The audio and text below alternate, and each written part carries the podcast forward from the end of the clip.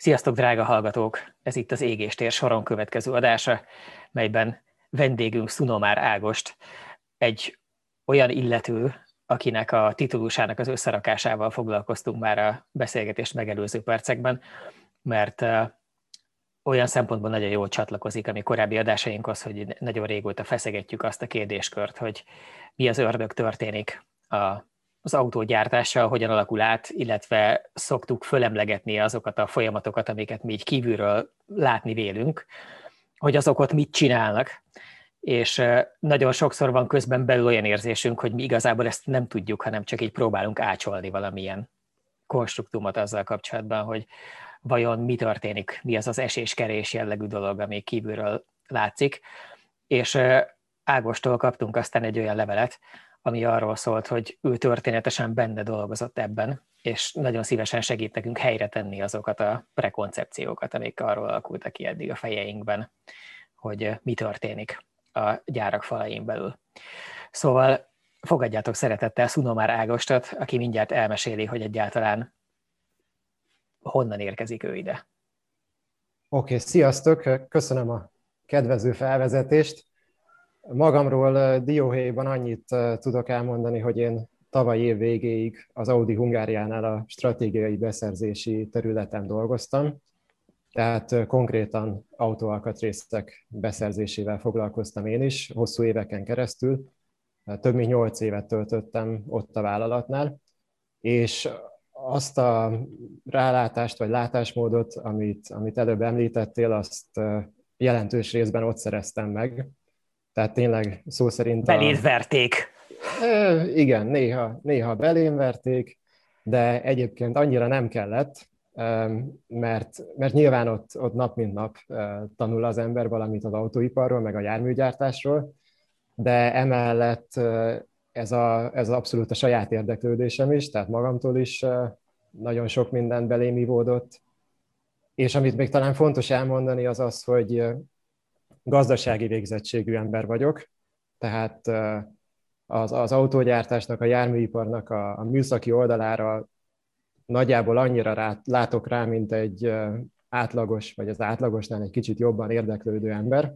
Igen, várj, ezen a ponton azért miatt lerombolnád a, a, az imidzsedet még azelőtt, hogy egyáltalán esélyük lett volna a hallgatóknak elkezdeni tisztelni. Azt elmondhatod, hogy amikor behatároltad, hogy meddig érsz rá erre a beszélgetésre, akkor azt mondtad, hogy délután MX-5 alkatrészekért kell szaladgálnod. Ez így van, azzal a kis változással, hogy már nem kell, mert az sikerült tegnap előtt elintézni. Hát látszik De... akkor, hogy a stratégiai beszerzéssel kapcsolatos rutin az a magánéletre is kiterjed. Így van, tehát minden, minden tegnapra, de inkább tegnap előttre legyen meg, és akkor boldogok vagyunk. Bár nyilván nem szeretném elmesélni, meg senkit nem érdekelne, hogy mennyi egyeztetést igényelt az, hogy ezt a néhány használt alkatrészt beszerezzem, de, de végül is jó lett ez a lényeg.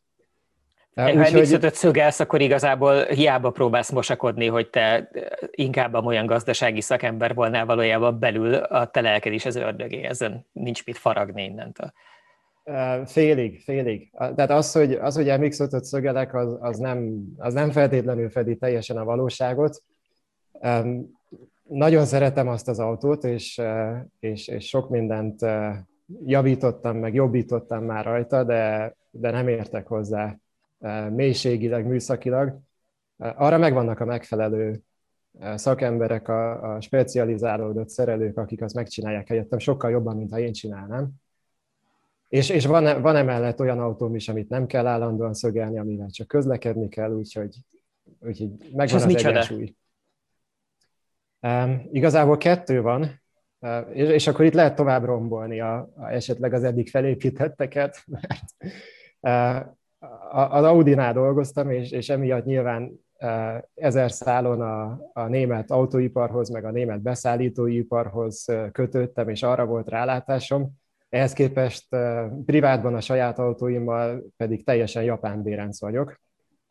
Az MX-5 mellett... Hát igazából nem, tudod, itt nagyon nehéz a, a, a logikai kötő szót megtalálni, hogy ehhez képest lettél japán bérenc, vagy ennek következtében, ennek eredményeképpen, ezzel összefüggésben, tehát ki tudhatja, hogy itt mik az összefüggések? Ne, nem, következményeképpen nem, tehát semmiképp nem arról van szó, hogy életre kiábrándultam a, a német autókból mert, mert nem. Tehát annál azért azok sokkal jobbak az én véleményem szerint.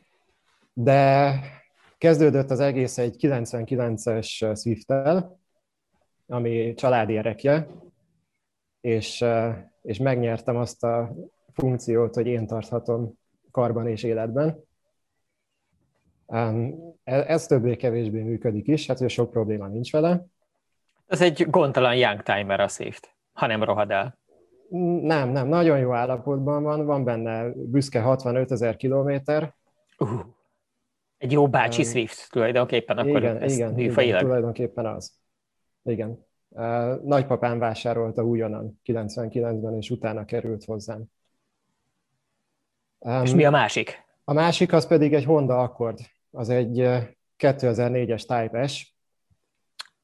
Kiváló, az a 2.4-es, ugye? Ez egy... Így van, így van, így van. Jó, ez nagyon finom kis autó az. Az az, 2.4-es, 190 lóerős, jó pörgős benzinmotor. Az egyetlen baj, amit egy kicsit sajnálok, de hát ez, ez már így marad, hogy, hogy első kerékhajtású. De hétköznapi közlekedésben igazából mindegy. Az egy annyira finom autó volt a 2000-es évek elejé akkord, hogy én az apukámmal azt vásároltattam. Akkoriban keresett magának autót, és, és rábeszéltem, hogy a szávia után, ami előtte volt, az után legyen ilyenje, és nagyon szerette ő, és pedig az nem is a 2.4-es volt, hanem a két literes. Mm.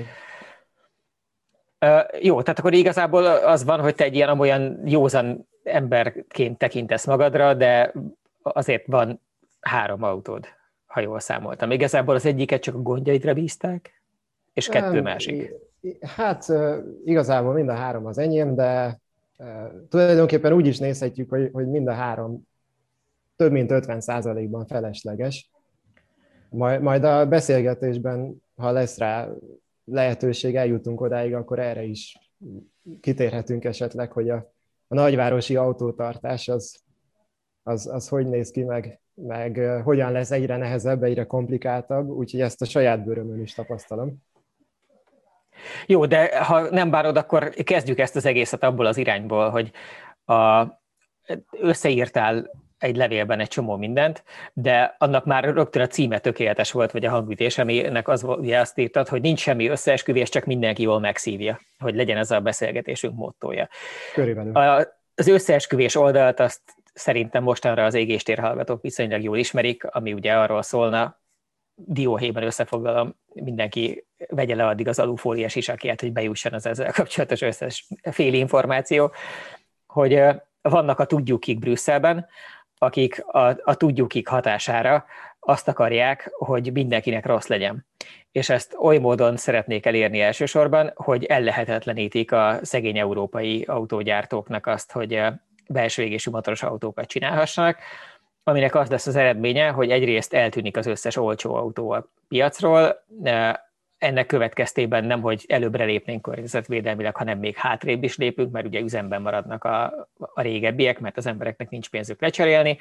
Ami átrendeződés van, az rossz irányba mutat, mert a drága, de igazából sokat emittáló plugin hibridek, azok sokkal jobb elszámolás alá esnek, mint az olcsóbb, elérhetőbb, egyszerűbb felépítésű, kisebb városi közlekedésre alkalmas kisautók, amik ugye kipusztulnak, és villanyautókat kell nyomni, de közben a villanyautógyártásra nem vagyunk fölkészülve, vagy legalábbis a mi iparágunk, a mi környékünkön lévő iparág nincs igazán felkészülve, amitől még stratégiailag is nagyon megszivatjuk ezeket a, gazdasági szereplőket, hiszen ahol erre régebb óta készülnek, vagy nagyobb állami támogatás létezik a gyártói oldal megerősítésére, mint például Kína, azok majd idejönnek és feleszik még az iparunkat is.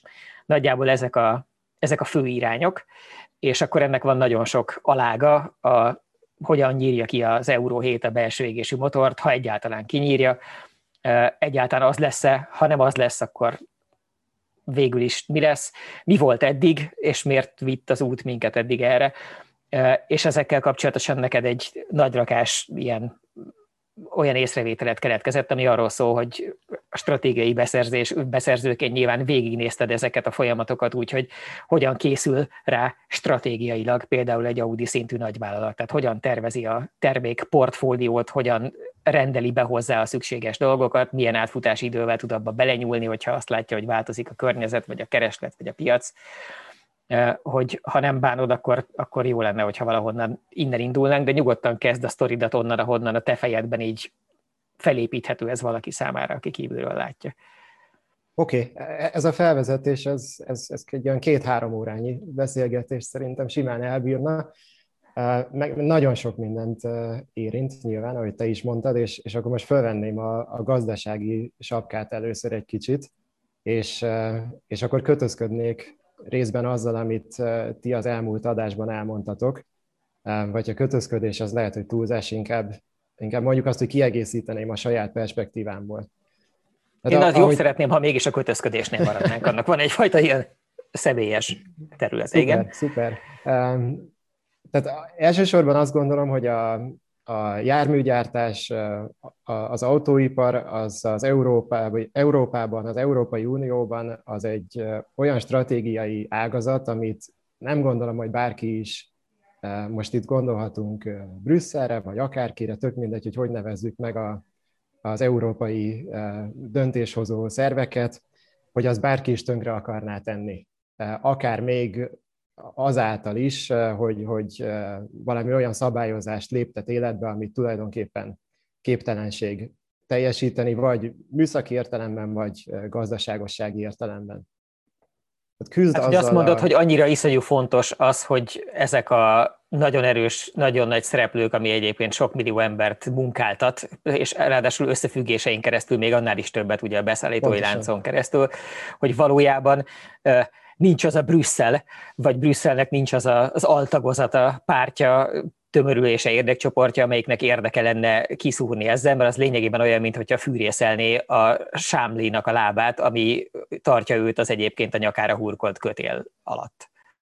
Pontosan jól mondod, tehát mondjuk a nyakunkra hurkolt kötél az, az még lehet, hogy egy kicsit túlzás, de, de egyébként erre is ki akartam volna térni, amit te most mondtál, hogy hány embert foglalkoztat az autóipar, de még mielőtt ezt elmondanám, csak hogy így a, a kontextus talán egy kicsit jobban felépüljön. A, az Európai Unió alapvetően küzd azzal, hogy nagyon kevés az olyan iparág, olyan ágazat, ami stratégiai fontosságú és globálisan abszolút versenyképes, és, és innovációban is, meg értékteremtésben is az élvonalba tartozik. E, ebből a szempontból Európa sajnos egy kicsit le van maradva, de pont a, a járműgyártás, az autóipar az egyik olyan, ahol ez még adott. Tehát ezt, ezt veszélyeztetni az, az olyan hanyagság és olyan probléma lenne, ami azt gondolom, hogy, hogy józan belátás szerint nem fog, vagy nem kellene, hogy megtörténjen. És ennek az egyik legfőbb összetevője az pont az, amit te is említettél, hogy ennek pont utána néztem most az elmúlt napokban egy, egy eurostatos statisztika alapján, hogy az autóipar közvetlenül több mint két millió embert foglalkoztat Európában. Hogyha hozzáveszünk azokat is, akiket indirekt módon foglalkoztat, akkor ez körülbelül 10 millióval megnő akkor még, ha tovább gondoljuk a dolgot, hozzászámíthatjuk azt, hogy azok a vállalatok, amelyikek ugyan foglalkoznak mással is, de elsősorban az autóiparból élnek, hozzávehetjük a, a mindenféle szolgáltatókat, hozzávehetjük ezeknek az embereknek a, a családjait és a családtagjait, és, és körülbelül az fog kijönni, hogy egy ilyen nagyságrendileg talán lehet, hogy nem túlzok, ha azt mondom, hogy 50 millió embernek a, a megélhetése az életszínvonala függ Európában az autóipartól. Ami mondjuk egy nagyságrendileg 500 milliós eh, népesség mellett nagyon nagy tényező. Tehát ezt, ezt azt gondolom, hogy mindenképpen eh, figyelembe kell venni, és figyelembe is fogják venni. Akkor miért tűnik mégis úgy, mintha folyamatosan ezt az aranytojást a tyúkot szurkálgatnánk mindenféle izzó piszkavasakkal? Erről nekem az a meglátásom, hogy az, amit én az előbb elmondtam, az ugye a gazdasági, eh, esetleg társadalmi perspektíva. Emellett eh, nyilván van egy nagyon erős eh, környezeti, környezetvédelmi perspektíva is, ami egyébként azt gondolom, hogy jogos. Tehát elérkeztünk oda, elérkeztünk abba a helyzetbe és időpillanatba, amikor ezzel tényleg foglalkozni kell. És, és alapvetően nincs az a probléma, szerintem, hogy a, ezekkel az euró szabályokkal, szabványokkal egyre és egyre drasztikusabban le akarják szorítani a károsanyag kibocsátást, illetve tulajdonképpen az üzemanyagfogyasztást is. Viszont az, ahogy csinálják, meg, meg amilyen tempóval, meg amilyen hektikusan időnként, az szerintem nem jó. És, és itt jönnek be olyan szempontok, amiket a saját iparági tapasztalatomból el tudok mondani, hogy, hogy az, hogy most ugye arról beszélünk, hogy az Euro 7 az talán 2025-től fog érvénybe lépni. Én nem tudom, nem láttam ilyen információt, illetve jól tudom, igazából az egész tervezet még valójában nem nyilvános, csak pár helyre már kiszivárgott. Tehát nem tudom azt, hogy, hogy ezt a 2025-öt most úgy kell érteni, hogy forgalomba helyezési vagy típusbizonyítvány kiállítási határidő. De igazából mind a kettőre nagyon rövid. Tehát ha azt nézzük, hogy most 2021 közepe van, talán 2021 végére lesz ebből egy, egy véglegesített szabály és előírás, akkor marad mondjuk négy év szűken. És, és akkor itt visszatérhetünk arra, hogy mi, a, mi az autóiparban az általánosan elfogadott, az elmúlt évtizedekben gyakorlattá vált termékéletciklus. Tehát itt tulajdonképpen a, a 7 éves termékéletciklusok váltak iparági standardé. Most ez néha... Itt ez talán nem, nem jelent, tehát a, a kibocsátási normák szigorodása az ideális esetben nem jelent egy alapoktól történő újratervezést, mert itt olyasmikről van csak szó inkább. Főleg sok esetben ugye az elmúlt időszakoknak a váltásai, amit te nyilván sokkal jobban látsz belülről, ugye végig, végig csináltad azokat, amik miatt már egyébként látványosan szenvedtek az autógyárak, tehát például az Euro 6D meg D-Temp környékén volt az, hogy eltűntek kompletten a kínálatból autók, vagy akár ilyen modellsorozatok is így mindenestül kiestek hónapokra. Is. Vagy teljes márkák, igen. És hogy azzal kapcsolatban azért egyrészt szintén volt, vagy elvileg úgy tűnik, hogy, hogy, hogy volt idő felkészülni, és mégis olyan volt, mintha ilyen letoldgatjával álltak volna ott a gyártók. Másrészt nagyon sok esetben valójában nem a határérték módosult drasztikusan, hanem elkezdték máshogyan reálisabban mérni a korábban is létező határértéket. Tehát, hogyha eleve is a, a jogszabályok szellemének próbáltak volna megfelelni az autógyártók, és nem pedig a betűjének, és azt keresgélni, hogy jó, jó, jó, értjük, hogy csak ennyi grammot lehet, de végül is senki sem említette, hogy azt az utcán is úgy kellett csinálni, vagy elég csak a, a mérőpadron, ugye ez volt Egyébként a... most sem kell, ez, ez, ez egy vicces dolog. Uh-huh. De most van szó erről az RDE tesztről, nem, hogy az, az elvileg akkor azt a valóságban I- szeretné majd mérni igen, ezeket a igen, de ugye ez már jelenleg is létezik az RDE teszt, bár nem, nem kötelező érvényű, illetve nincsenek következményei, amennyire én tudom. Tehát egyenlőre csak a VLTP szerinti mérés az, ami mérvadó. De jelenleg az RDE mérés az a VLTP-hez képest, ha jól emlékszem, másfeles szorzót enged meg. Tehát megint egy kicsit ott tartunk, hogy, hogy mérőpadon tökéletes, aztán a, hát a valóságban meg úgy Majdnem, majdnem, hunyorítva.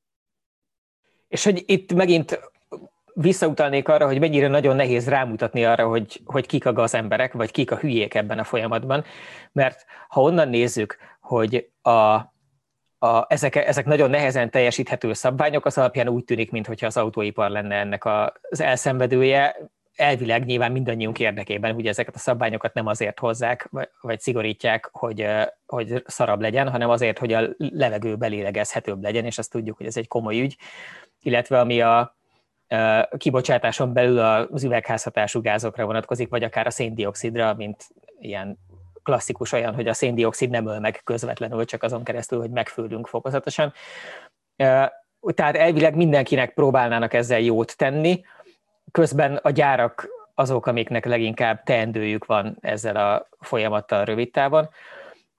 Viszont amikor azt mondjuk, hogy keletkezik ebből egy olyan VLTP szabály mondjuk, vagy kibocsátási normák, amiket csak a mérőpadon teljesítenek az autók, akkor ott nem arról van szó, hogy feltétlenül idióták azok, akik ezt így írták elő, hanem arról van szó, hogy valahogy meg kell oldani, hogy összehasonlíthatóak legyenek az egyes autók egymással, és reprodukálható legyen, amihez muszáj ezt az egészet valamilyen steril környezetbe helyezni.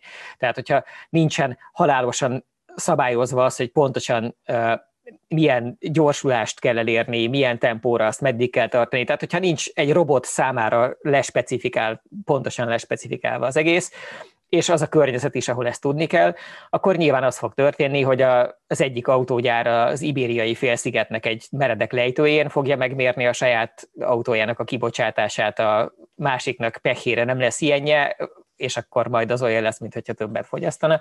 Úgyhogy ezért kell borzasztóan nagyon specifikálni. Ha meg nagyon specifikálják, akkor meg nyilván nagyon könnyű az egyébként elektronikusan vezérelt befecskendező rendszerű, meg kipufogogáz utánkezelő rendszerű autóknak megtanítani, hogy na így néz ki a mérési ciklus, ez az, ahol ezt kell csinálni, és mindenhol máshol lehet úgy viselkedni, hogy egyébként jó vezetni, vagy jobb vezetni az autót, amit egyébként vacak vezetni olyankor, amikor mindezeket igyekszik betartani. Tehát látszik, hogy ez egy komplikált ügy, mindenki jót is akar vele, meg meg közben azért a saját gazdasági érdekeit is nyilván keresi, de semmiképp sem lehet nagyon egyszerűen rámutatni arra, hogy ki a hülye. Ezzel abszolút egyetértek. Tehát én is azt gondolom, hogy alapvetően mindenki jót akar, e, és, és a, a különböző érdekek ütközéséből majd minden bizonyal létrejön egy olyan szabályrendszer, ami, ami aztán a végén e, tényleg úgy általánosságban a társadalmi szinten valami jobbat fog eredményezni. De még egy kicsit visszakanyarodnék a, ahhoz, amit a, a te mondtál az elején, hogy, hogy ugye a 7 éves modellciklusok azok nyilván nem azt jelentik, hogy akkor 7 évente mindent újra kell fejleszteni, és hát ugye 2025-ig már nincsen 7 év, tehát ebből a szempontból bukó lenne az egész. E, ez ugye nyilván nem így van, ez, ez teljesen igaz.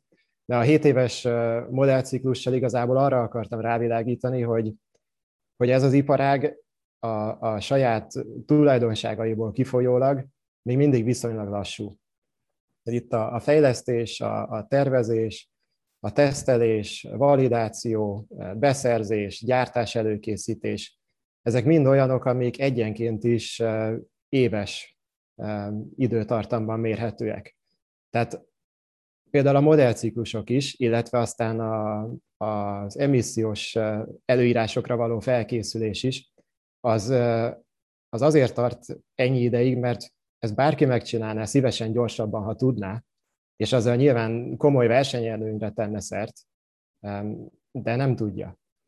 Tehát vagy, olyan áldozatok, ráfordítások árán tudná megcsinálni, ami aztán a végén egyáltalán nem érné meg.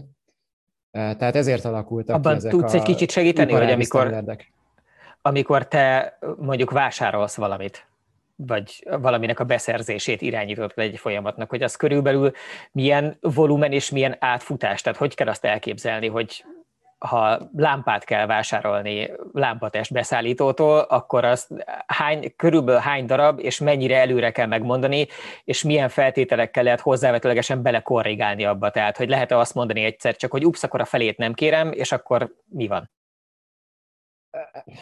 Kezdem a végéről, belekorrigálni mindig lehet, meg, meg gyakran muszáj is, de annak nyilván következményei vannak. Tehát nyilván, ha valamiből utolsó utáni pillanatban, vagy akár már futó szériában kitalálja az ember, hogy mégiscsak inkább fele annyi kéne, mint amiről eredetileg szó volt, annak ugye logikus módon leginkább az ára lesz kihatása. De a, ami az első részét illeti a, a kérdésednek, hogy, hogy ez milyen átfutási idő,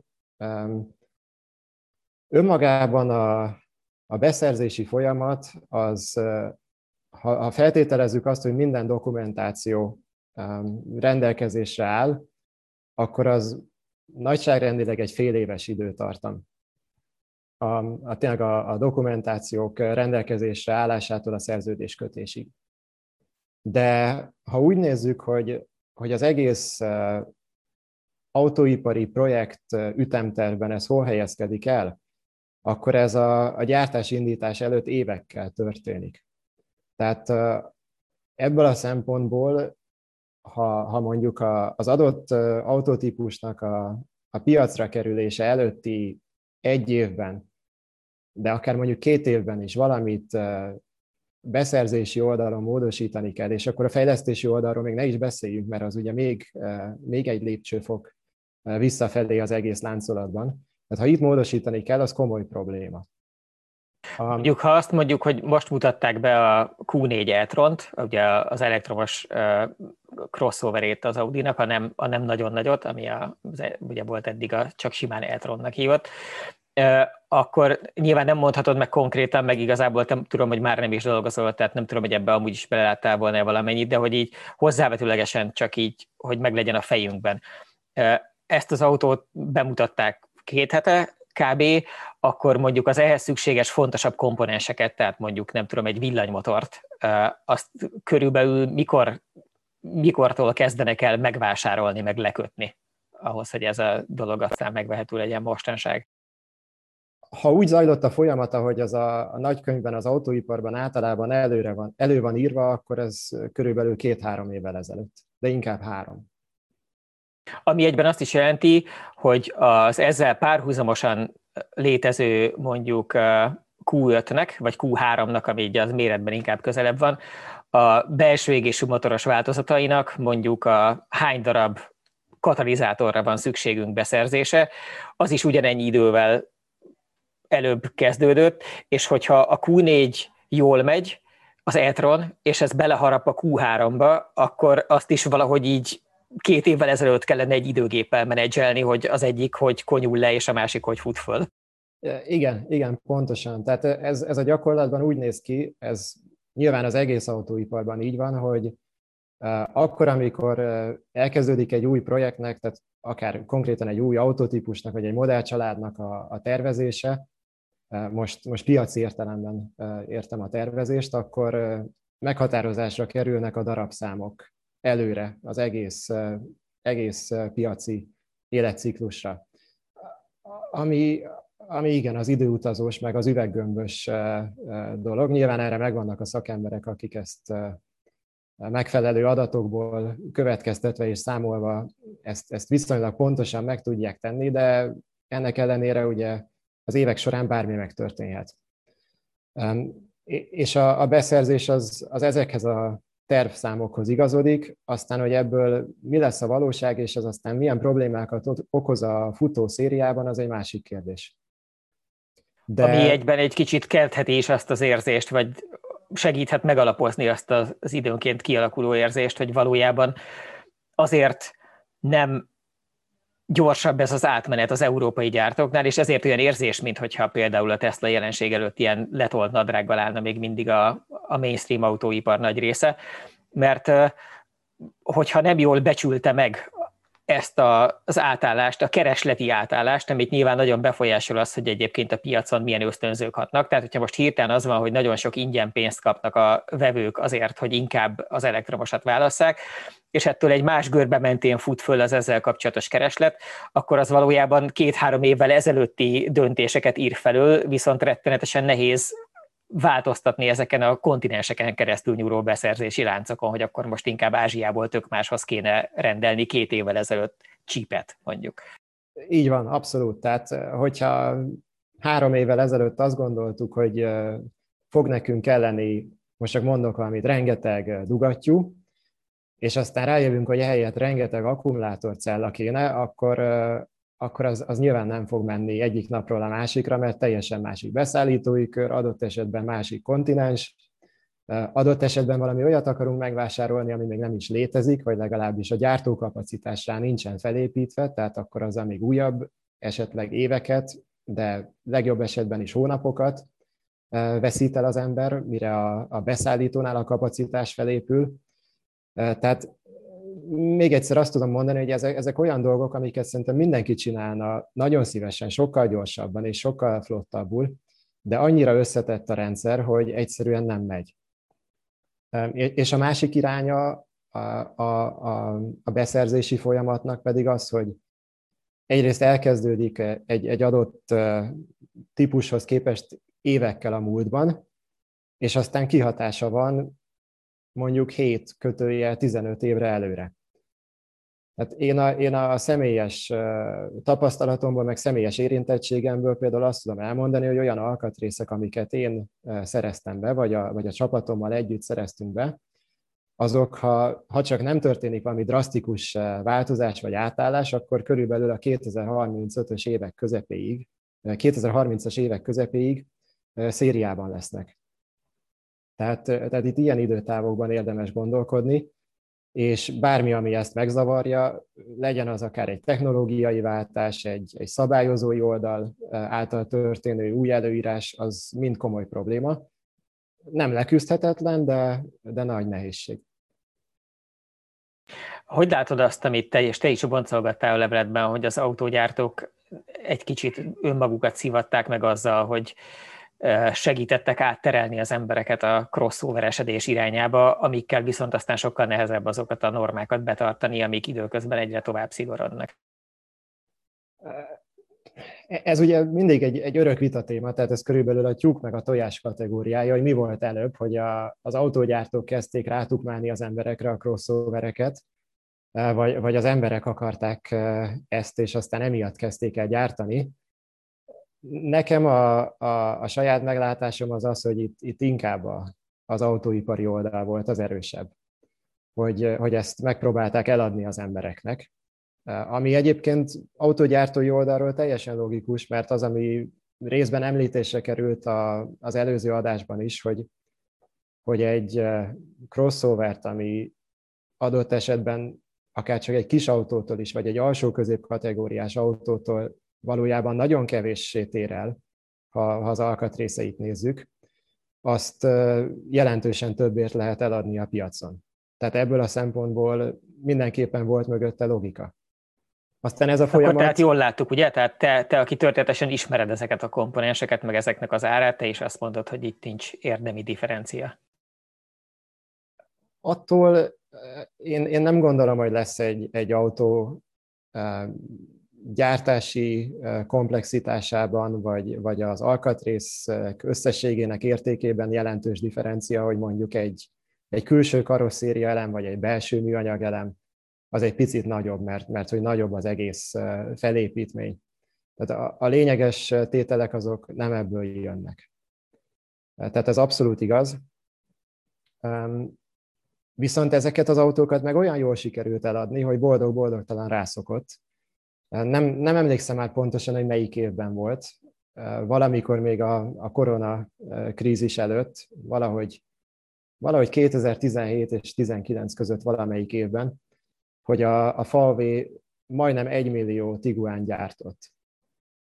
Tehát az, az egy borzasztó szám szerintem. Tehát az azt jelenti, hogy a, az összes személyautónak, amit legyártottak, egy jelentős része, az egy városi terepjáró volt, és, és en, itt ugye fölmerül a kérdés, hogy ez, ez igazából kinek kell a gyakorlati szempontból, felhasználói szempontból. A másik kérdés meg, meg az, amit írtam is, meg az előbb mondtad is, hogy ezek ugye alapvetően nagyobb testű autók, nagyobb homlokfelület, nagyobb szabad hasmagasság, amitől aztán mindenféle kedvezőtlen örvénylések lépnek fel, ne, távolabban a, a karosszéria formája az ideális cseppformától, tehát ezeket még ebből a szempontból is nehezebb hatékonyá és, és alacsony kibocsátásúvá tenni. Akkor Úgy, végül is mi, mi következik mindebből? Tehát elindult ez a folyamat, most látja azt egy gyár, hogy olyan szempontból teljesen rossz irányba megy az egész, hogy egyre komolyabban kérik rajtuk számon az abúgyi szigorodó határértékeket, de egyébként nem teljesen átlátható módon, ez nyilván rohadt nyomasztó. Másrészt egy teljesen ellentétes folyamatot építettek föl vevői kereslet oldalról, ami ennek szintén nagyon árt, és akkor most mi marad? Tehát mit tennél te, vagy mit tesznek ők? Nem, nem vagyok sajnos igazgatósági tag, autógyártónál, de, de például az, amit, amit elkezdett a falva, és, és akkor megint ide kanyarodok vissza, mint, mint állatorvosi ló, meg hát ugye messze a legnagyobb autógyártó Európában, tehát nem, nem igazán lehet nem figyelembe venni. Tehát azt szerintem egy jó irány, amit elkezdtek az ID3-mal. hogy egy, egy viszonylag kicsi, kompakt, hagyományos felépítésű villanyautót hoztak elsőként a, a piacra, és ezzel próbálják úgymond a közönséget rászoktatni a villanyautózásra. Aztán biztos lesznek később, meg, meg részben már láthattuk is, hogy lesznek crossoveresebb felépítésűek, de, de szerintem ez egy jó irány, hogy, hogy vissza kéne találni valahogy a, a racionálisabb autóformákhoz, autófelépítésekhez, és, és azt gondolom, hogy ebből mindenki profitálhatna. De ez általában nem szokott magától megtörténni. Tehát a, ha azt szeretnénk, hogy az emberek máshogy viselkedjenek, akkor általában olyan jogi környezetet teremtünk, amiben az egyik fajta viselkedést támogatjuk, vagy el, csak így nem csinálunk vele semmit, a másikat viszont büntetjük. Tehát ha azt szeretnénk, hogy az emberek ne vegyék el a másiknak a javait, akkor azt, aki elveszi, azt bedugjuk a duhiba, ami egy rossz dolog. Ugyanez a, az emisszióra visszavezetve, nyilván az tud lenni, hogy a többet kibocsátó autókat, azokat valamivel sújtjuk, míg azokat, amik nem bocsátanak ki, azokat támogatjuk. Ehhez nyilván kellett az, hogy tisztában lehessen látni abból a szempontból, hogy, hogy mi a helyzet összkibocsátás, vagy ilyen teljes élettartamra vetített kibocsátás szempontjából az elektromos és a belső égés között, ahol azért az elmúlt két-három év az hozott egy nagyon markáns szemléletváltást, tehát hogy ameddig a, a tudományos álláspont nem nagyon volt kész ezelőtt mondjuk négy-öt évvel, hanem inkább csak nagyon bonyolult és hosszú számításokat tartott föl mindenki, és hivatkozott arra, ami számára kedvező volt. Én azt látom, hogy ez mondjuk körülbelül tavaly-tavaly előttre teljesen eldőlt, és mostanra már azok a fontos gazdasági szereplők, amik egyébként tulajdonképpen a maguk részéről abban lettek volna érdekeltek, hogy azt tudják mondani, hogy a belső égés az nem olyan rossz a teljes életciklusra vetítve a villanyautóhoz képest. Már azok sem mondják ezt, tehát például pont a Volkswagen koncern az nagyon egyértelműen beleállt abba a saját kommunikációjával körülbelül tavaly, hogy most már ők is végig számolták, és ők ugye halálpontosan ismerik, mert legyártanak évi mondjuk 8-9 millió autót, és ezt csinálják nagyon-nagyon sok évtizede, úgyhogy ők pontosan tudják, hogy ez mivel jár, és akkor most már ezt meg tudják mondani az elektromosra is, és tök egyértelműen azt tudják állítani, hogy minden szempontból az elektromos lényegesen kevesebb környezeti terhelést jelent, és széndiokszid kibocsátást mindennel együtt, tehát beleértve az aksiének a legyártását is, meg a, az élettartam végi utó milyen más, vagy második életbeli uh, dolgait, vagy pedig a megsemmisítését. Uh, és hogy ez, ez így mostanra úgy látszik, hogy kialakult, de közben az áttereléshez, tehát hogyha azt akarjuk, hogy a fogyasztókban alakuljanak át az igények azzal kapcsolatban, hogy mit szeretnének megvenni, ahhoz csak az járul hozzá, hogyha vagy el lehet azt érni valahogy, hogy a, annyiért tudjuk kínálni az elektromos autókat, amennyiért meg tudják őket venni, és az látszik, hogy ez teljesen reménytelen, sőt, ahol én ülök, onnan inkább úgy tűnik, mint hogy az európai gyártók arra játszanának, hogy beleszámolnák az árképzésükbe a, az állami támogatásokat. Tehát, hogy szerintem most, amennyire én látom ezt, úgy néznek ki az európai piacon az európai villanyautóárak, hogy eleve nagyon keveset tudnak gyártani, tehát ezek ilyen néhány tízezeres darabszámú autók nagy részt, és aztán épp csak belekarcolnak a százezeres nagyságrendbe azok, amikből sok van. Ami pont az által is említett Tiguános példához képest, amikor egy évben csak Tiguánból egy milliót lehetett legyártani, hogy ahhoz képest egy, egy ID3 a maga 100 ezer vagy 150 ezeres számával az egy nevetségesen pici dolog. Ezek ezeket kényelmesen fel tudja venni a piac, ha úgy vannak árazva, és nem kell őket úgy árazni, hogy a gyárnak fájjon, mert úgy lehet árazni, hogy ameddig a német állam közel 10 ezer eurót belerak, a brit is nagyon sokat, a francia is nagyon sokat, még a magyar is ugye volt olyan tavaly, hogy, hogy főleg magyarországi szemmel nézve iszonyatos mennyiségű pénzt beletolta az egyes villanyautó vásárlásokba. Addig valójában ez nem egy olyan fájdalmas dolog, mert, mert hát, hogy oda lehet árazni, ahol annyit keresnek rajta, hogy annyira akár a beszállítói láncba belekotolni és megérni, kivéve, hogy maga a volumen nagyon kicsi. Tehát amikor az történik, hogy egy ilyen 30 ezres számot szorozgatsz azzal a az egy-két millió valamennyit így beletesznek államok, az így magánemberi szemmel nagyon nagynak tűnik, de autógyári értelemben nagyon kicsi, és még mindig nagyon eltörpül ahhoz a volumenhez képest, amit a, az eddigi piacon lehetett megkeresni a belső égésű motoros autókkal.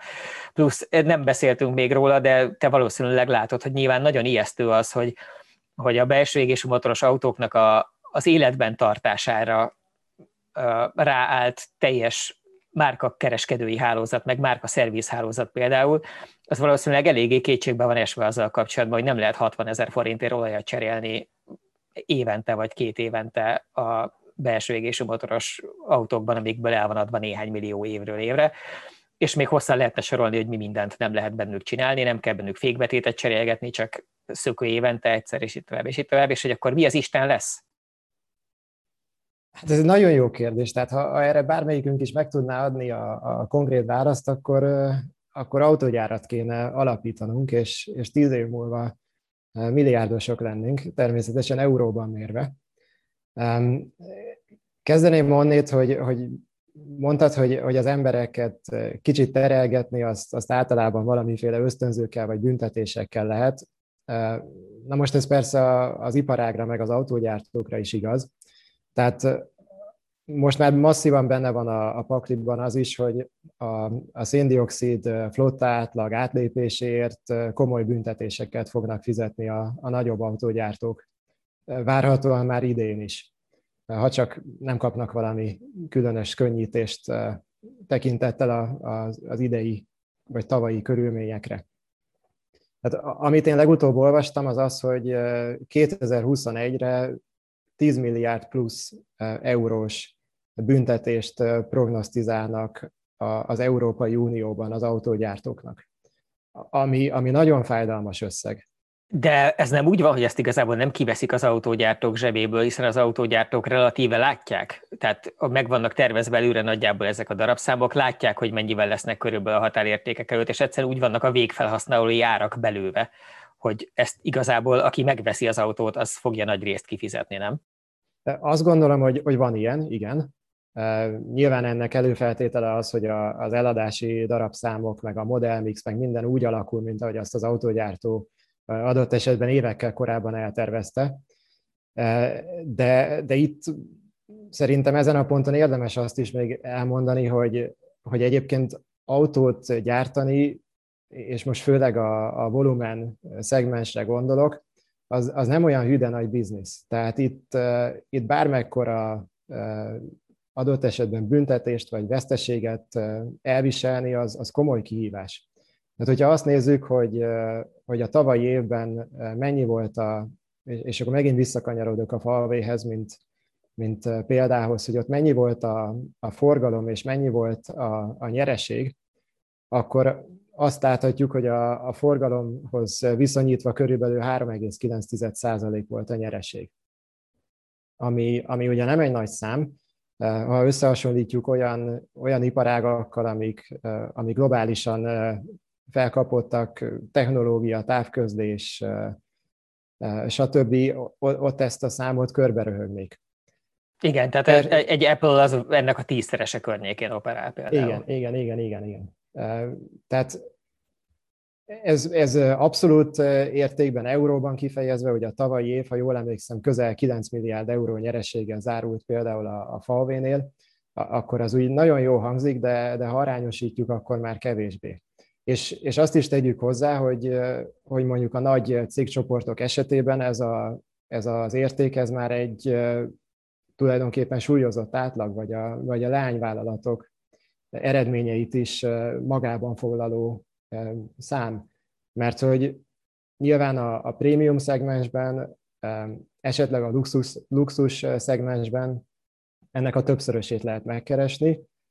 Színni is keresték magukat, tehát mostanság jönnek ki a, a, az első, tehát túl vagyunk azon az időszakon, hogy a 2020-as riportok, azok már nagyrészt megjöttek, és azért most már van, ahol a 21 első negyedéve is elkezd látszani, és az látszik, hogy minél inkább prémium szegmens gyártó valami, annál súlyosabb rekordjai vannak. De egyébként még a tömeggyártók, tehát mondjuk egy, a Ford is rohadt jó évet csinált, pedig az nem, nem számít prémiumnak, a Mercedes is rommá kereste magát. Tehát amellett, hogy hogy mindenkit nagyon megijesztett, hogy látszólag beleállt az élet a koronaválság miatt a földbe tavaly, aztán valahogy hogy, hogy nem úgy tűnik, hogy mégis megtermelték, amit meg kellett.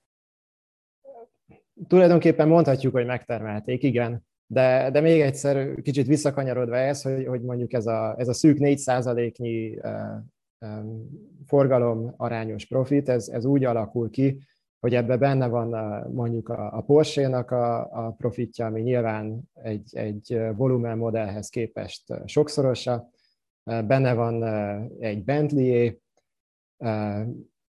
benne van nyilván a, a Bugatti is, bár az, az gondolom olyan túl sokat nem oszt, nem szoroz, és akkor elképzelhetjük, hogy mi marad a, a volumen modellekre.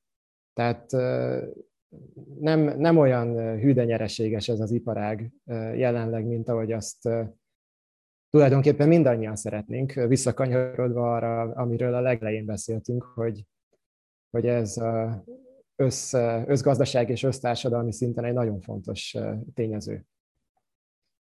És, ebből is az jön ki, hogy ugye a kicsi és olcsó autók esnek ki először a kínálatból, ez pont ugyanebben az irányba mutat, hiszen nem azon keletkezik a profit. Tehát nem véletlen, hogy először a, az app, vagy az i-app, ugye a villanyautók közül először az i-app tűnik el a piacról, mert abban, abban nem jut aksi, de a Taycanba jut.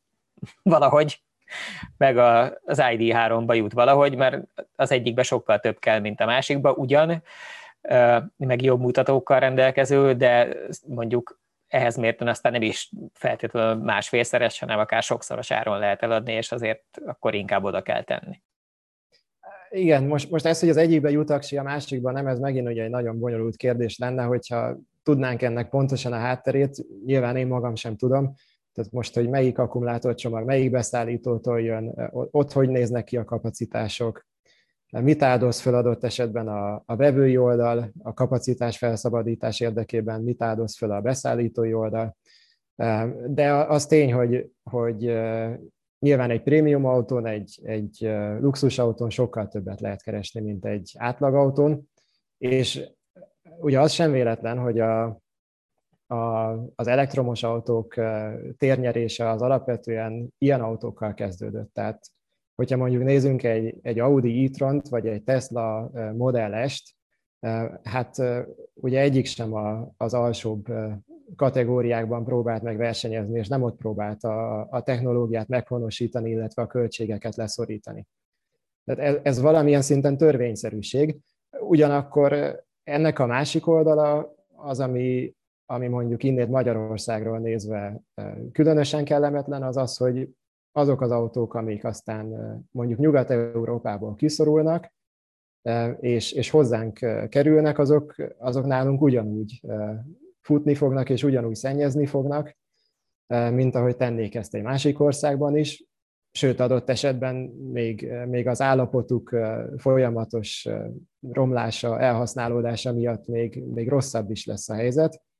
Tehát összeurópai szinten mondjuk nem, nem olyan egyszerű ez a képlet, hogy, hogy attól, hogy mondjuk Norvégiában az emberek már gyakorlatilag csak elektromos autót vesznek, attól még a, a közép- és kelet-európai használt autók ugyanúgy fognak szennyezni. De mit lehet ez ellen csinálni? Szóval gazdaságilag nehéz ezen a kérdésen fogást találni. Norvégiában nagyon olcsón van, nagyon tiszta áram, plusz emellett van egy csomó pénzük, jelentős részben egyébként pont abból, hogy eh, írtózatos mennyiségű kőolajat termelnek ki és adnak el, eh, ami nyilván egy szórakoztató fordulat ebben a történetben, de, de ezzel együtt is nyilván ezen lehet röhögni, de a vége az, hogy ők egyébként a közlekedési emissziójukat azt rohamléptekkel számolják föl, és ettől még Oszlóban sétálni érdemben jobb, mint Budapesten a Rákóczi úton tántorogni csúcsforgalomban. Szóval a vége ennek a dolognak csak az, hogy azért apránként ez tova kell, hogy gyűrűzzön. És nyilván a, az átlag magyar vásárlónak teljesen irreális a, az új autóvásárlás is, nem hogy az új villanyautóvásárlás, nem véletlenül, tehát nem, nagyrészt azért nem hobbiból közlekedünk lassan 15 éves átlag életkorú autókkal, hanem azért, mert egyrészt ez, ez, ez az, ami belefér, másrészt, ami egy érdekes új szempont lesz szerintem a jövőben, hogy minden jel arra mutat, hogy a, a, az utolsó, a belső égésű motoros autóknak az utolsó egy-másfél generációja, tehát azok, amik most újak, meg amik az előző és részben talán az az előtti modelljei valaminek, azok igazából fenntarthatatlanul bonyolultak. Tehát ott, ott azok azok az autók, amiknél minden rohadt nap ajándék, mert a garanciaidőn belül is sok esetben, amikor működik minden része, nem hogy még a garanciaidőn túli, meg a 11 néhány éves korából származó, ami valószínűleg megint lassítani fogja ezt a folyamatot, mert egyszerűen látjuk, hogy egyszerű, könnyebb életben tartani valamit, amit 2003-ig, 5-ig gyártottak le, mint azt, amit mondjuk 2017-ben, és teljes kétségbeesés, amikor megkotlik benne valami, mert igazából annyira, annyira komplikált pont az részben az emissziókontroll, meg a fogyasztás leszorítás miatt, meg annyira sajátosan méretezett, akár alul, ugye, ugye ezekben az okokban egy csomó komponens benne, hogy nem, nem látszik, hogy ezek hogyan működhetnének tizenéves korukra, tehát nem ezek fognak működni tizenéves korukra, hanem az addigra már 20 éves vackok. Igen, ez abszolút így van, és azt gondolom, hogy ezek részben önműködő folyamatok lesznek, ahol majd az emberek a, a saját józan belátásuk és a saját zsebük pénztárcájuk hatására vagy váltanak abból a szempontból, hogy, hogy eddig ilyen autót használtak, és ezután más miatt fognak, mondjuk belső égésű helyett elektromosat, vagy, vagy nagy autó helyett kis autót, vagy, vagy adott esetben arra váltanak, hogy egyáltalán nem fognak autót használni, hogyha, hogyha nincsenek abszolút rászorulva. Mert azt én is így látom, ahogy, ahogy te mondtad, meg hát ez, ez gyakorlatilag ilyen általános igazsággá vált, hogy, hogy az elmúlt hát mondjuk tíz évben gyártott autók, bár lehet, hogy még nincs tíz év, de mondjuk körülbelül azok, azok annyira komplikáltá váltak, hogy ott egy bizonyos életkor fölött, ha egy bonyolultabb, drágább alkatrészt ki kell cserélni, akkor pillanatok alatt gazdasági totálkáros lesz az autó. Ez majd ezeket az autókat szépen kivonja a forgalomból, kiárazza a piacról, tehát egyszerűen nem lesz érdemes megjavítani, és, és ki lesz vonva a forgalomból, el lesz bontva, és ami még használható, az majd kezd egy új életet. És az az életgörbe is teljesen el fog tűnni, amikor ugye ezek szorultak egyre kiebb ilyen második, harmadik világbeli országokba, mert nem az lesz, hogy majd Szudánban a 10 fokozatú automata váltókat azért majd valahogy még összeszögelik a 27 éves Lexusban, vagy mit tudom hát, én. Hármat megtartanak belőle. Részben, na, én azt gondolom, hogy nagy rész nem ez lesz, mert, mert annyira, annyira komplikáltak ezek a komponensek, hogy ehhez nem nagyon tud a, a gyártóján kívül más hozzányúlni, de biztos lesznek olyan részei is ennek a dolognak, amikre majd kiépül a, a javítóipar, tehát most csak példának tudnám mondani erről, ha jól emlékszem, nálatok is volt cikk, az a, az a magyarországi vállalkozás, akik ledes fényszórókat javítanak. Ugye amikor a ledes fényszórók megjelentek az új autókban, akkor mindenki azt mondta, hogy ez egy bonthatatlan, javíthatatlan egység, ami hozzá van programozva az autóhoz, egyedileg van bemérve, beállítva, stb., és hogy ezt kizárólag egyben lehet cserélni, adott esetben milliós költséggel. Aztán idővel kiderült, hogy megfelelő felkészültséggel, megfelelő technológiával lehet ezt akár javítani is. Tehát biztos lesznek ilyen komponensek, amik, amik ebbe az irányba fognak eltolódni, de összességében valószínűleg nem. Tehát maradnak azok a 20 vagy 20 éves relatíve egyszerű használt autók, amik már most is itt vannak az utakon, illetve majd a, a gazdagabb országokból, a nyugat-európai országokból feltételezem, hogy elérnek hozzánk idővel a, a használt elektromos autók olyan mennyiségben, amik, amik már jelentős arányt fognak képviselni az utakon is. Mint ahogy a, a plug-in hibridek is elértek, tehát a, a, ami nekem nagyon feltűnő volt, az, az néhány évvel ezelőtt, amikor hirtelen minden sarkon megjelent egy Volvo V60 plug-in hibrid, mert hogy bizonyos nyugat-európai Várjál, te valami nagyon jó környéken laksz azért akkor. Nem, nem, ez egy erős költői túlzás volt. De, de látványosan sok lett belőle hirtelen, mert voltak olyan nyugat-európai országok, ahol az új autóként megvásárolt V60 plug-in hibridek addigra futottak ki a 3-4-5 éves leasing szerződésből, és ez egy olyan volumen volt, ami aztán a magyar használt piacon is már feltűnő volt. Tehát nyilván ugyanez el fog majd következni 5 év múlva, 10 év múlva az elektromos autókkal is, és hát bízhatunk benne, hogy addigra azok lesznek olyan állapotban, különös tekintettel az akkumulátorcsomagra, hogy ezeket aztán érdemes és gazdaságos legyen használtan is fenntartani.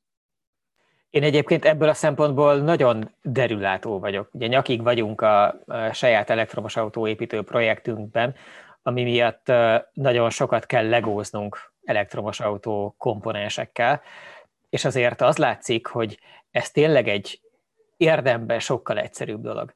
Tehát a, a villanyautó életben tartása az egy annyival nagyságrendel egyszerűbb dolognak tűnik a belső, főleg a mostani, tehát a, nem a 40 évvel ezelőtti előkamrás dízel Mercedesre gondolok, hanem a, a mai alternatívákhoz képest. És a, az akkumulátor csomag sem riasztó igazából annyira, hogyha az ember belülről tudja megnézni. Az más kérdés, most lehetne annak újabb zárójeleket nyitni, hogy egyébként nagyon abba az irányba látszik fejlődni a, a piac ezen a téren, hogy az akkucsomag az mégis inkább egy darab ilyen bonthatatlan és javíthatatlan tömb legyen, ami, ami nagyon riasztóan hangzik, de most ebbe nem menjünk bele, mert ez nagyon De majd azt is megbontják idővel. De valószínűleg így van, idővel, ha, ha, ha az gazdaságosabb, akkor mégis meg fogják majd tudni bontani.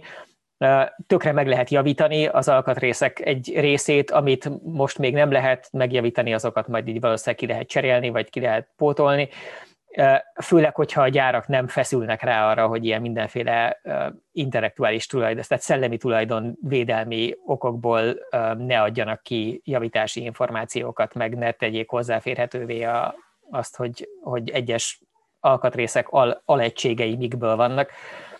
Ezzel szívnak jelenleg nagyon sokat azért azok, akik ilyesminek a javításával foglalkoznának, hogy kicserélni egy IC-t az nem lenne nagyon bonyolult, de kicserélni egy IC-t úgy, hogy az egyébként egybe van öntve ilyen bonthatatlan, ütvefúróval szétszedhetetlen, leolvasztatatlan gyanta tömbbe, jelöletlenül direkt, hogy még csak ne is tud véletlenül, hogy az micsoda, és ne vehess meg négy forintért valahonnan, hanem inkább legyél kénytelen a gyárból megvenni az egész vezérlőt, mondjuk minden estől, vagy a komplet invertert, az nyilván maga a pokol. De hát, ha nem feltétlenül ebbe a az irányba mennek majd ezek a dolgok, és kétségtelen tény, hogy egyébként sokkal kevesebb dolog van bennük, ami miatt azért valószínűleg lesz esély arra, hogy ezeket ilyen elemcserével majd életben lehet tartani viszonylag sokáig, és nem pusztítják el a használattól magukat ugyanazzal a kérlelhetetlen könyörtelenséggel, ahogy egy belső égésű motoros autó, igen. Tehát, hogy iszonyú egzotikus, meg jópofa dolog a belső égésű motor, de hogy egyszerűen az alapműködése az arról szól, hogy pusztán az a tény, hogy működik, az folyamatosan pusztítja mindenét különböző intenzitással. Van olyan része, amit nagyon, van, amit nem, de hogy nincs, nincs vele mit csinálni. Egyébként a szóval villanymotor is pusztítja magát, tehát azért ezzel vitatkoznék. Tehát ugye alapvetően arra szoktunk fókuszálni, amikor a villanyautók jövőjéről beszélünk, hogy majd az akucsomag hogy fogja bírni hosszú távon, mennyit fog veszíteni a kapacitásából. De, de azért vannak ott más komponensek is, amiket én azt gondolom, hogy, hogy veszélyben lehetnek. Tehát például a, ami az Audi e-tronban is van villanymotor, az, az ha valaki kicsit utána néz annak a felépítésének, meg megnézeget róla néhány ábrát, az egy belső vízhűtéses villanymotor. Most, hogy ez, ennek a belső vízhűtésnek a, a, a tömítettsége, egyáltalán a, a, a konstrukciója az, az 10 évet fog bírni, vagy 20 évet, vagy 30-at, ezt, ezt ugye jelen pillanatban senki nem tudja megmondani, és ez nyilván még tucatnyi másik típust is érint. És minél, minél bonyolultabb egy villanyautó, ugye hűtött akucsomag, adott esetben belső hűtésű villanymotor, ugye egyre nagyobb teljesítménysűrűség, tehát szerintem ezek a problémák valamilyen szinten ott is föl fognak merülni. Ha, Igen, ha de nincs benne van, az a... Nem. Egyrészt ezeknek egy része azért majd kiküszöbölhető lesz, vagy megjavítgatható lesz nyilván az Audinál, és majd gyűlnek tapasztalatok azzal kapcsolatban, hogy milyen sűrűséggel árasztják el magukat belülről, és pusztítják el a saját villanymotorjaik, meg ugye nem is mindenki csinálja ezt, hanem azért ismerünk olyan gyártót, ahol ez másképpen történik. De eleve ugye azt nézed, most ha a belső égési motornak a simán csak az alapműködési ciklusa, amikor üzemel, az azzal jár, hogy elolvad és megsemmisül. Üzem, ez az üzemszerű használat, ha nem hűtöd, nem viszed el belőle a feleslegesen előállított kétharmadnyi veszteséghőt. Én nagyjából ezekre a folyamatokra céloztam inkább, amikor azt mondtam, hogy, hogy ilyen értelemben egy sokkal kevésbé önpusztító vagy mit tudom én, mondjuk a kipufogógáz után kezelő rendszernek minden eleme nagy részt az arról szól, hogy az a használatával folyamatosan egyre kevésbé hatékonyan működik. Hogy ilyen jellegű dolgok azért lényegesen kevésbé vannak a villanyban. És majd meglátjuk, hogy ez a, a, a hosszú távú megbízhatóságát hogyan fogja ezeknek a, az autóknak érinteni, de ezzel rá tudnánk fordulni arra, amit még te is érintettél a leveletben, hogy a, a végső megoldás az sok esetben akkor is az lesz valószínűleg, hogy nem, nem tud mindenki autózni majd, mert csak simán lehetetlen. Tehát nem, nem lehet azt mondani, hogy mindenkinek joga van az autózáshoz, és ezt nyilván jogilag nem lehet korlátozni, tehát nem az az opció, hogy majd azt mondjuk, hogy a, nem tudom, a azok a mással hangzóval kezdődő vezetéknevű emberek, azok autózhatnak, a magánhangzósok, azok meg nem. Tehát ebből az irányból nyilván nem lehet korlátozni, akkor valami mással kell korlátozni, mert egyébként meg azt, hogy annyi autó legyen, ahány autóra egyébként igény volna az életnek a kényelmesebb vagy jobban menedzselhető éréséhez, annyit egyszerűen nem visel el a, az épített környezetünk sem, meg a környezet beszéltünk a szónak az ilyen környezetvédelmi értelmében sem, még elektromosból se. Nincs hova tenni, nincs hova tenni a mocskát, nincs hova tenni a porát, a rettenetes mennyiségű szemetet, ami előáll rajta keresztül. Magukat az autókat sincs hova tenni egyébként a nagyvárosokban, nyilván ez egyáltalán nem a vidéki emberek életét jellemzi, hanem ez inkább a nagyvárosiakét jellemzi.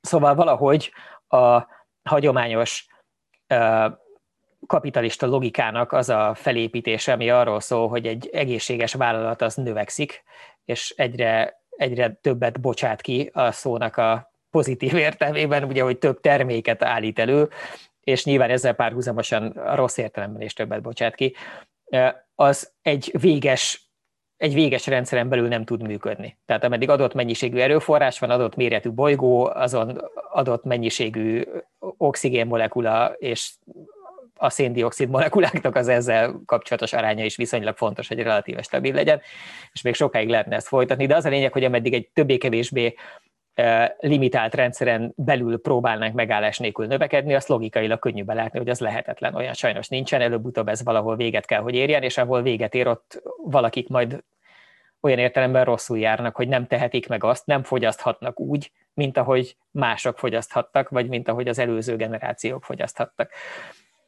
és ezt nyilván feszültségek nélkül nem nagyon lesz könnyű megúszni. Már most az van, hogy a, a, a mai tizenéveseknek azoknak egész biztos, hogy nem lesz annyi módjuk és lehetőségük jól szórakozni autóval, mint ami nekem volt. Nem, nem fognak olyan fogyasztású autókkal úgy közlekedni annyit olyan helyeken, sőt a mai eszemmel nem is tudják hova feltétlenül. Tenni? Nem, nem, tökre nem tudnak vele mit csinálni. Igen. Um, akkor mi lesz akkor? Hát az, személy szerint én, én nagyon várom az önvezető robottaxikat, és, és ez sok problémát megoldana.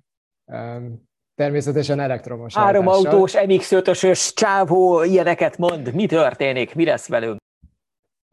Ez tök jó lenne. Tehát nem, nem kéne, hogy itt parkoljon az utcán mindenkinek az autója, hanem amikor szükség van rá, akkor egyszer csak előteremne, oda vinne, ahova kell, aztán eltűnne. Ez, ez lenne a tökéletes megoldás és, és akkor nyilván ebből több is kéne, tehát ez még akár az autógyártóknak is lehetne jó.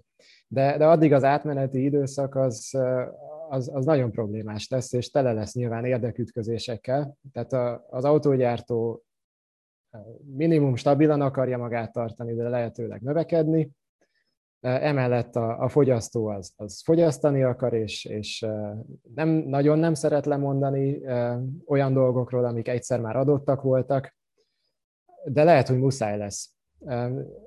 És amit, amit te is mondtál, hogy, hogy egyszerűen már fizikailag nincs hova tenni az autókat, abból a szempontból tök érdekes lenne azt tudni, sajnos ezzel én sem vagyok képben, hogy, hogy például azokban az országokban, ahol most már jelentősebb darabszámban vásárolnak elektromos autókat, ott ezeket vajon úgy veszik, hogy leváltják vele a, a meglévő belső égésű motoros autót, vagy megveszik pluszba, amolyan városi szaladgálós autónak, és, és akkor, akkor tulajdonképpen nem nyertünk vele semmit.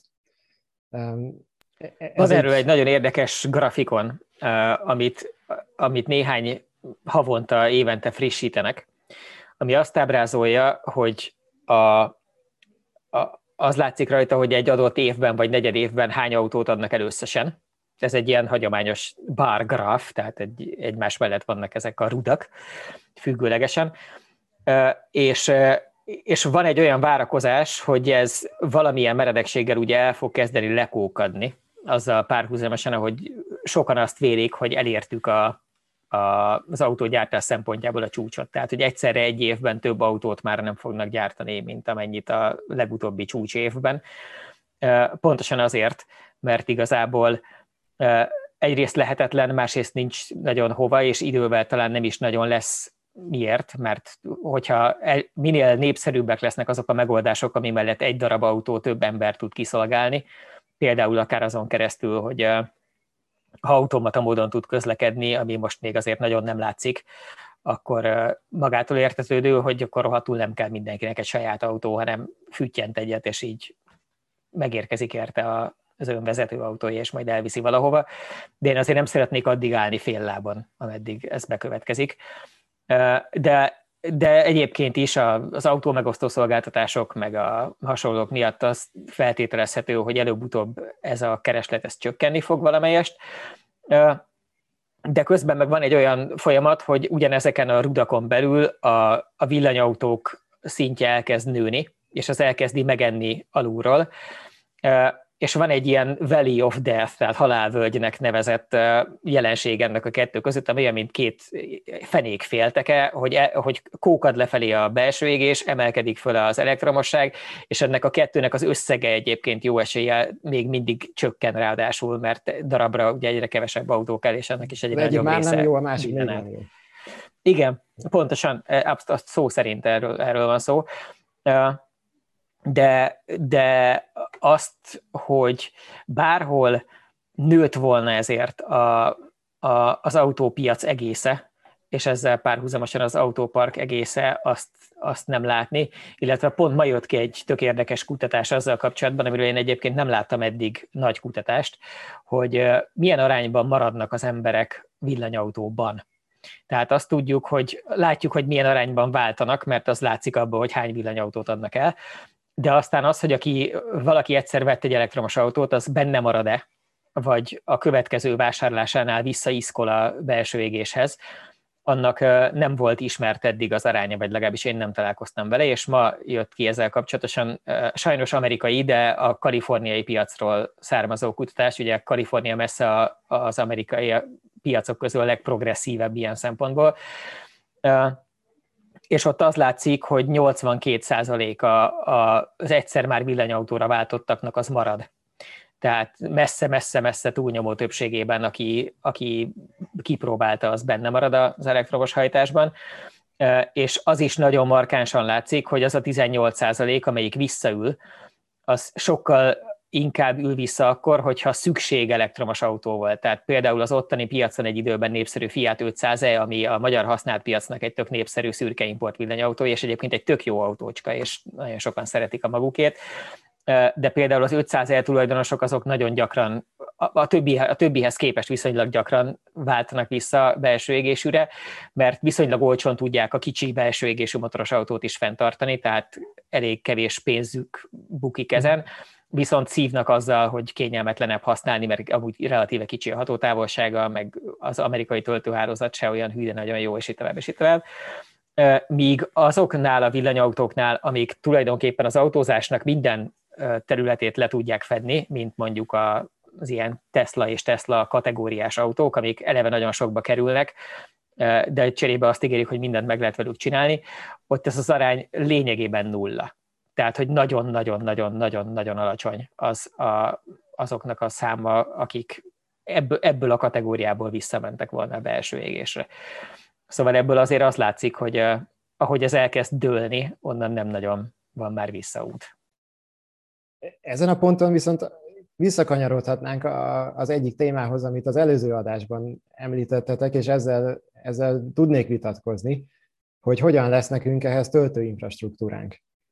Tehát az, amit te képviseltél az előző adásban, hogy hát végül is az áram az mindenhol ott van, és, és hogy akkor erre miért ne lehetne töltőinfrastruktúrát felépíteni, ezt, ezt mondjuk én itt a pesti belvárosi környezetben gyakorlatilag fizikailag sem tudom elképzelni. Tehát azokban az utcákban, amik eleve nem széles utcák, halszálkában parkoló autókkal dugig vannak töltve, a, a járda az épp hogy olyan széles, amennyi az előírás szerint meg kell, hogy maradjon az autók mellett, meg a, a két oldalon parkoló autósor között van annyi hely, hogy a kukás autó még épp hogy elfér. Ezekben az utcákban fizikailag nincs hova tenni például töltőoszlopokat. Mert akkor vagy parkolóhelyeket kéne megszüntetni, és akkor visszakanyarodunk oda, hogy hova tesszük az autóinkat, vagy a járdát kéne megszüntetni, ami meg ugye nyilván nem opció. Tehát itt, itt akár komoly fizikai problémák is lehetnek, és akkor még nyilván nem beszéltünk a, a hálózati oldaláról, amit én nem fogok tudni megítélni, de azt gondolom, hogy, hogy, hogy például, ahogy itt akár csak a trafók is el vannak helyezve, tehát a, a budapesti belvárosi környezetben ugye legtöbbször a, a házak pince szintjére vannak besülyeztve a, a, a kis háztömnyi ellátást biztosító transformátorállomások. Tehát például az sincs fizikailag hova tenni, nagyobbat, meg többet. Tehát itt olyan korlátok vannak, amiket nehéz lesz áthidalni, és, és biztos, hogy csak lassan fog működni. És adott esetben vannak olyan környezeti, vannak olyan környezetek, vannak olyan helyek, ahol, ahol gyakorlatilag lehetetlenné teszik a villanyautózást. Hát ezt meglátjuk. Én továbbra is azt tartom, hogy valami, ami a, az összes olyan ponton, ahol emberek életvitelszerűen élnek, ott kijön a falból, annak megoldani azt, hogy majd olyan helyeken is kijöjjön valahonnan, ahol eddig nem szokott, az szerintem nem megugorhatatlan. Tehát Nagy-Britanniában például azt a problémát, amit te most itt leírtál, hogy az utcán parkoló autók a nagyon városi és környezetben azokat majd honnan lehet tölteni, arra tökre vannak válaszok, hogy a közvilágításból. A közvilágítás az ott van, ahol az autók állnak, pont ugyanazon a részén szokott állni általában a járdáknak, az oszlopból ki lehet húzni, eh, és sorra cserélik le a sima lámpaoszlopokat olyanokra, amikre, amikre rá lehet dugdosni a villanyautókat. Ugye kivéve azt, hogy még lámpaoszlopok sincsenek. Igen, e, e, azért mondom, hogy e, tehát erre nincs kész, olyan szempontból tuti kész megoldás, amit holnaptól be lehetne vezetni mindenhol, olyan nincsen, mert nálunk van olyan, ahol eleve nem lámpaoszlop van, hanem ki van feszítve a két, az utca két oldala között, ugye, és onnan nyilván majd nem fognak lelógatni 230-as kábeleket, de én azt, azt továbbra is azt tartom, hogy azt megoldani, hogy ilyenből sok legyen, az nem annyira nagyon riasztó, illetve a logisztikai nehézsége az még mindig nevetségesen eltörpül annak a logisztikai nehézségéhez képest, hogy, hogy millió hektoliter szám kell hordani több kontinens távolságból folyékony anyagot. Ugye ezt, és ezt megoldottuk. Tehát annál elképesztőbbet, hogy ide kell hozni, a villanyautót azt be kell dugni időnként, ugyanazzal a madzaggal valahova.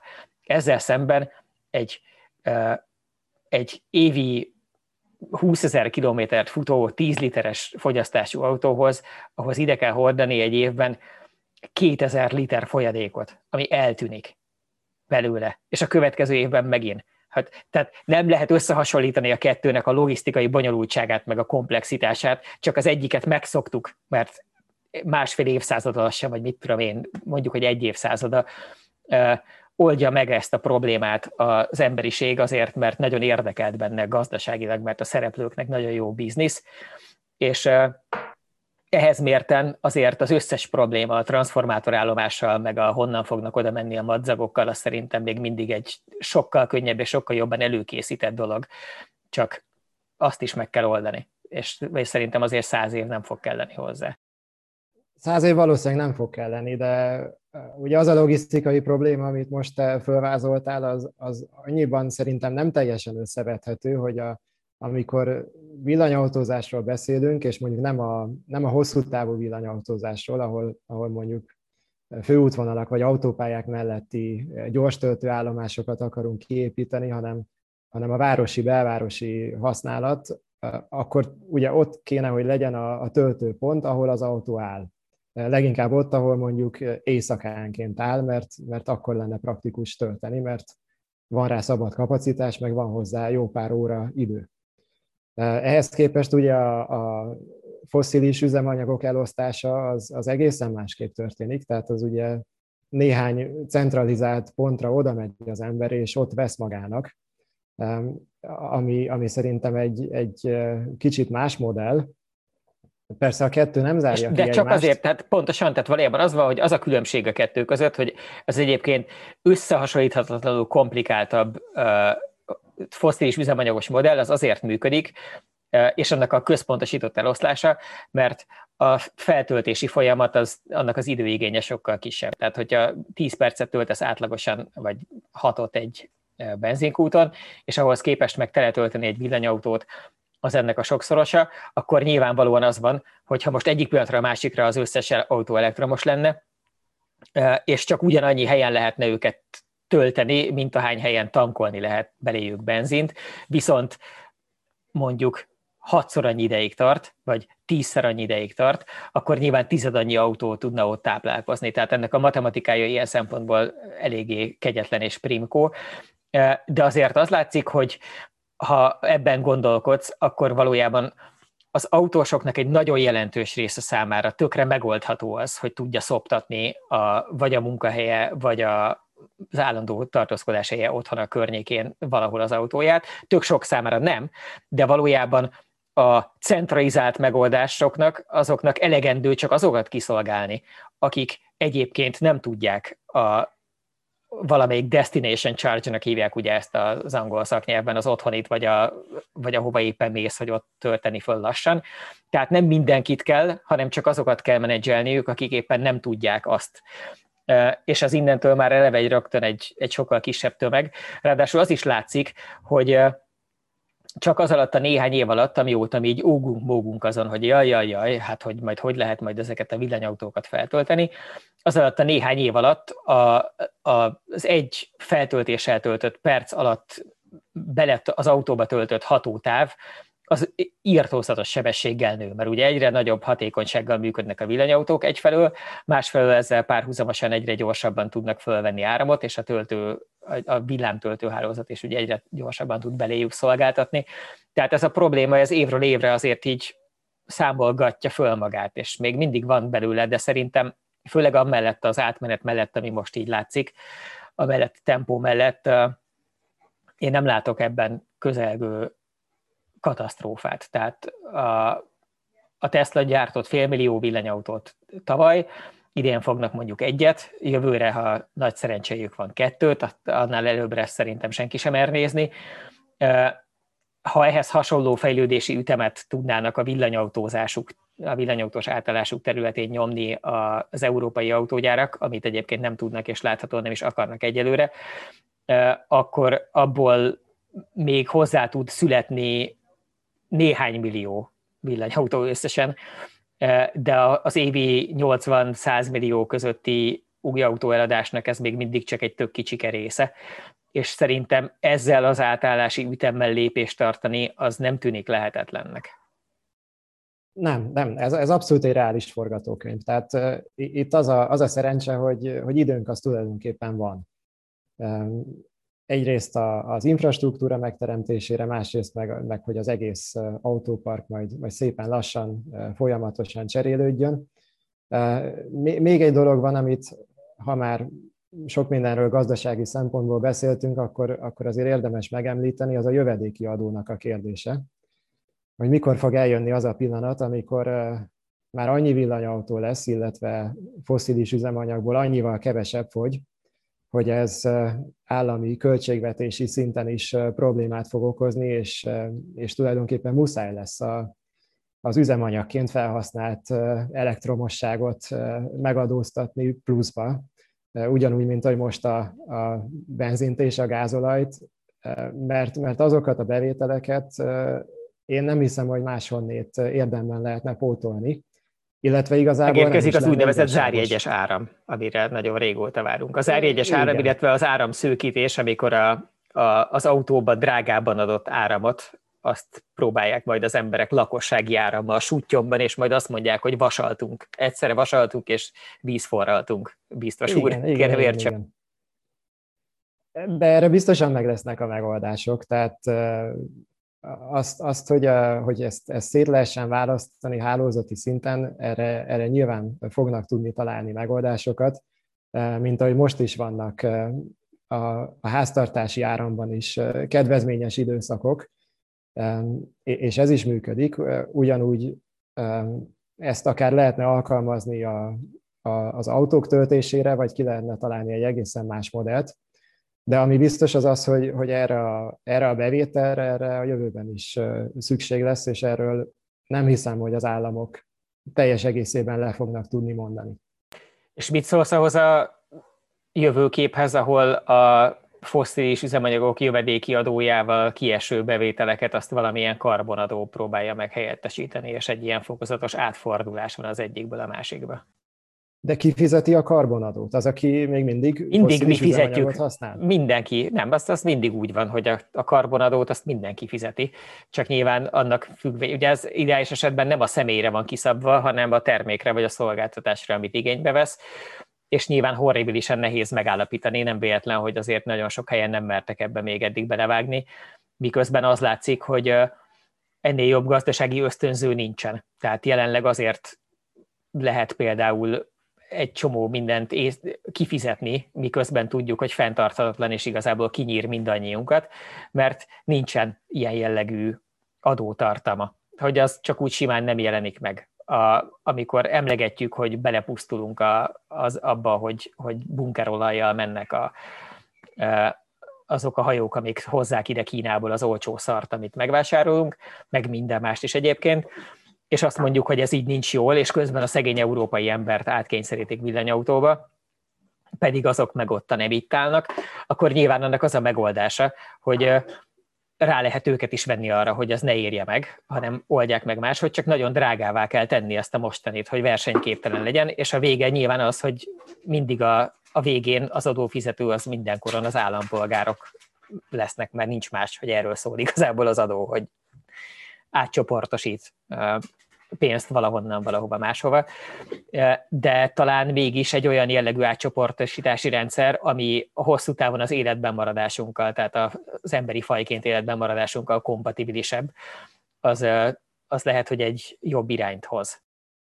Ez teljesen jogos, e-, ezzel nem tudok vitatkozni, és ezt akár kis lépésenként már most is el lehetne kezdeni. Tehát én nekem például a gépjárműadóról is az a véleményem, hogy az, az nem teljesen korrekt abban a formában, ahogy, ahogy jelenleg van. Mert nyilván meg lehet indokolni, hogy ez, ez miért van így, de ugye jelenleg két tényezőt vesz érdemben figyelembe, a, a motornak a teljesítményét és az autónak az életkorát sávosan.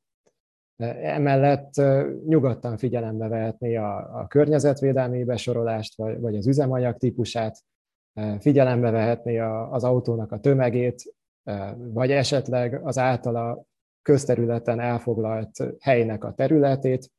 Tehát ezeken, ezeken már most is lehetne alakítani, és, és el tudom képzelni, hogy ki lehetne alakítani egy igazságosabb rendszert is. Persze nyilván nagyon nehéz, de, de ilyen, ilyen apró lépésekkel érdemes lenne elkezdeni. És, és érdemes lenne egyébként egyéni szinten is apró lépésekkel elkezdeni. Tehát egyszer olvastam egy, egy, egy német autós újságban egy cikket, már sajnos nem tudom, hogy pontosan melyik évre vonatkozott, de az volt egy, egy reprezentatívnak mondott kutatásnak a, a konklúziója, hogy a német autósok átlagosan 8 kg felesleges dolgot cipelnek az autójukban. Tehát olyan dolgokat, amiket egyszer beraktak, aztán ott maradt, és, és igazából abszolút nincsen rá szükség.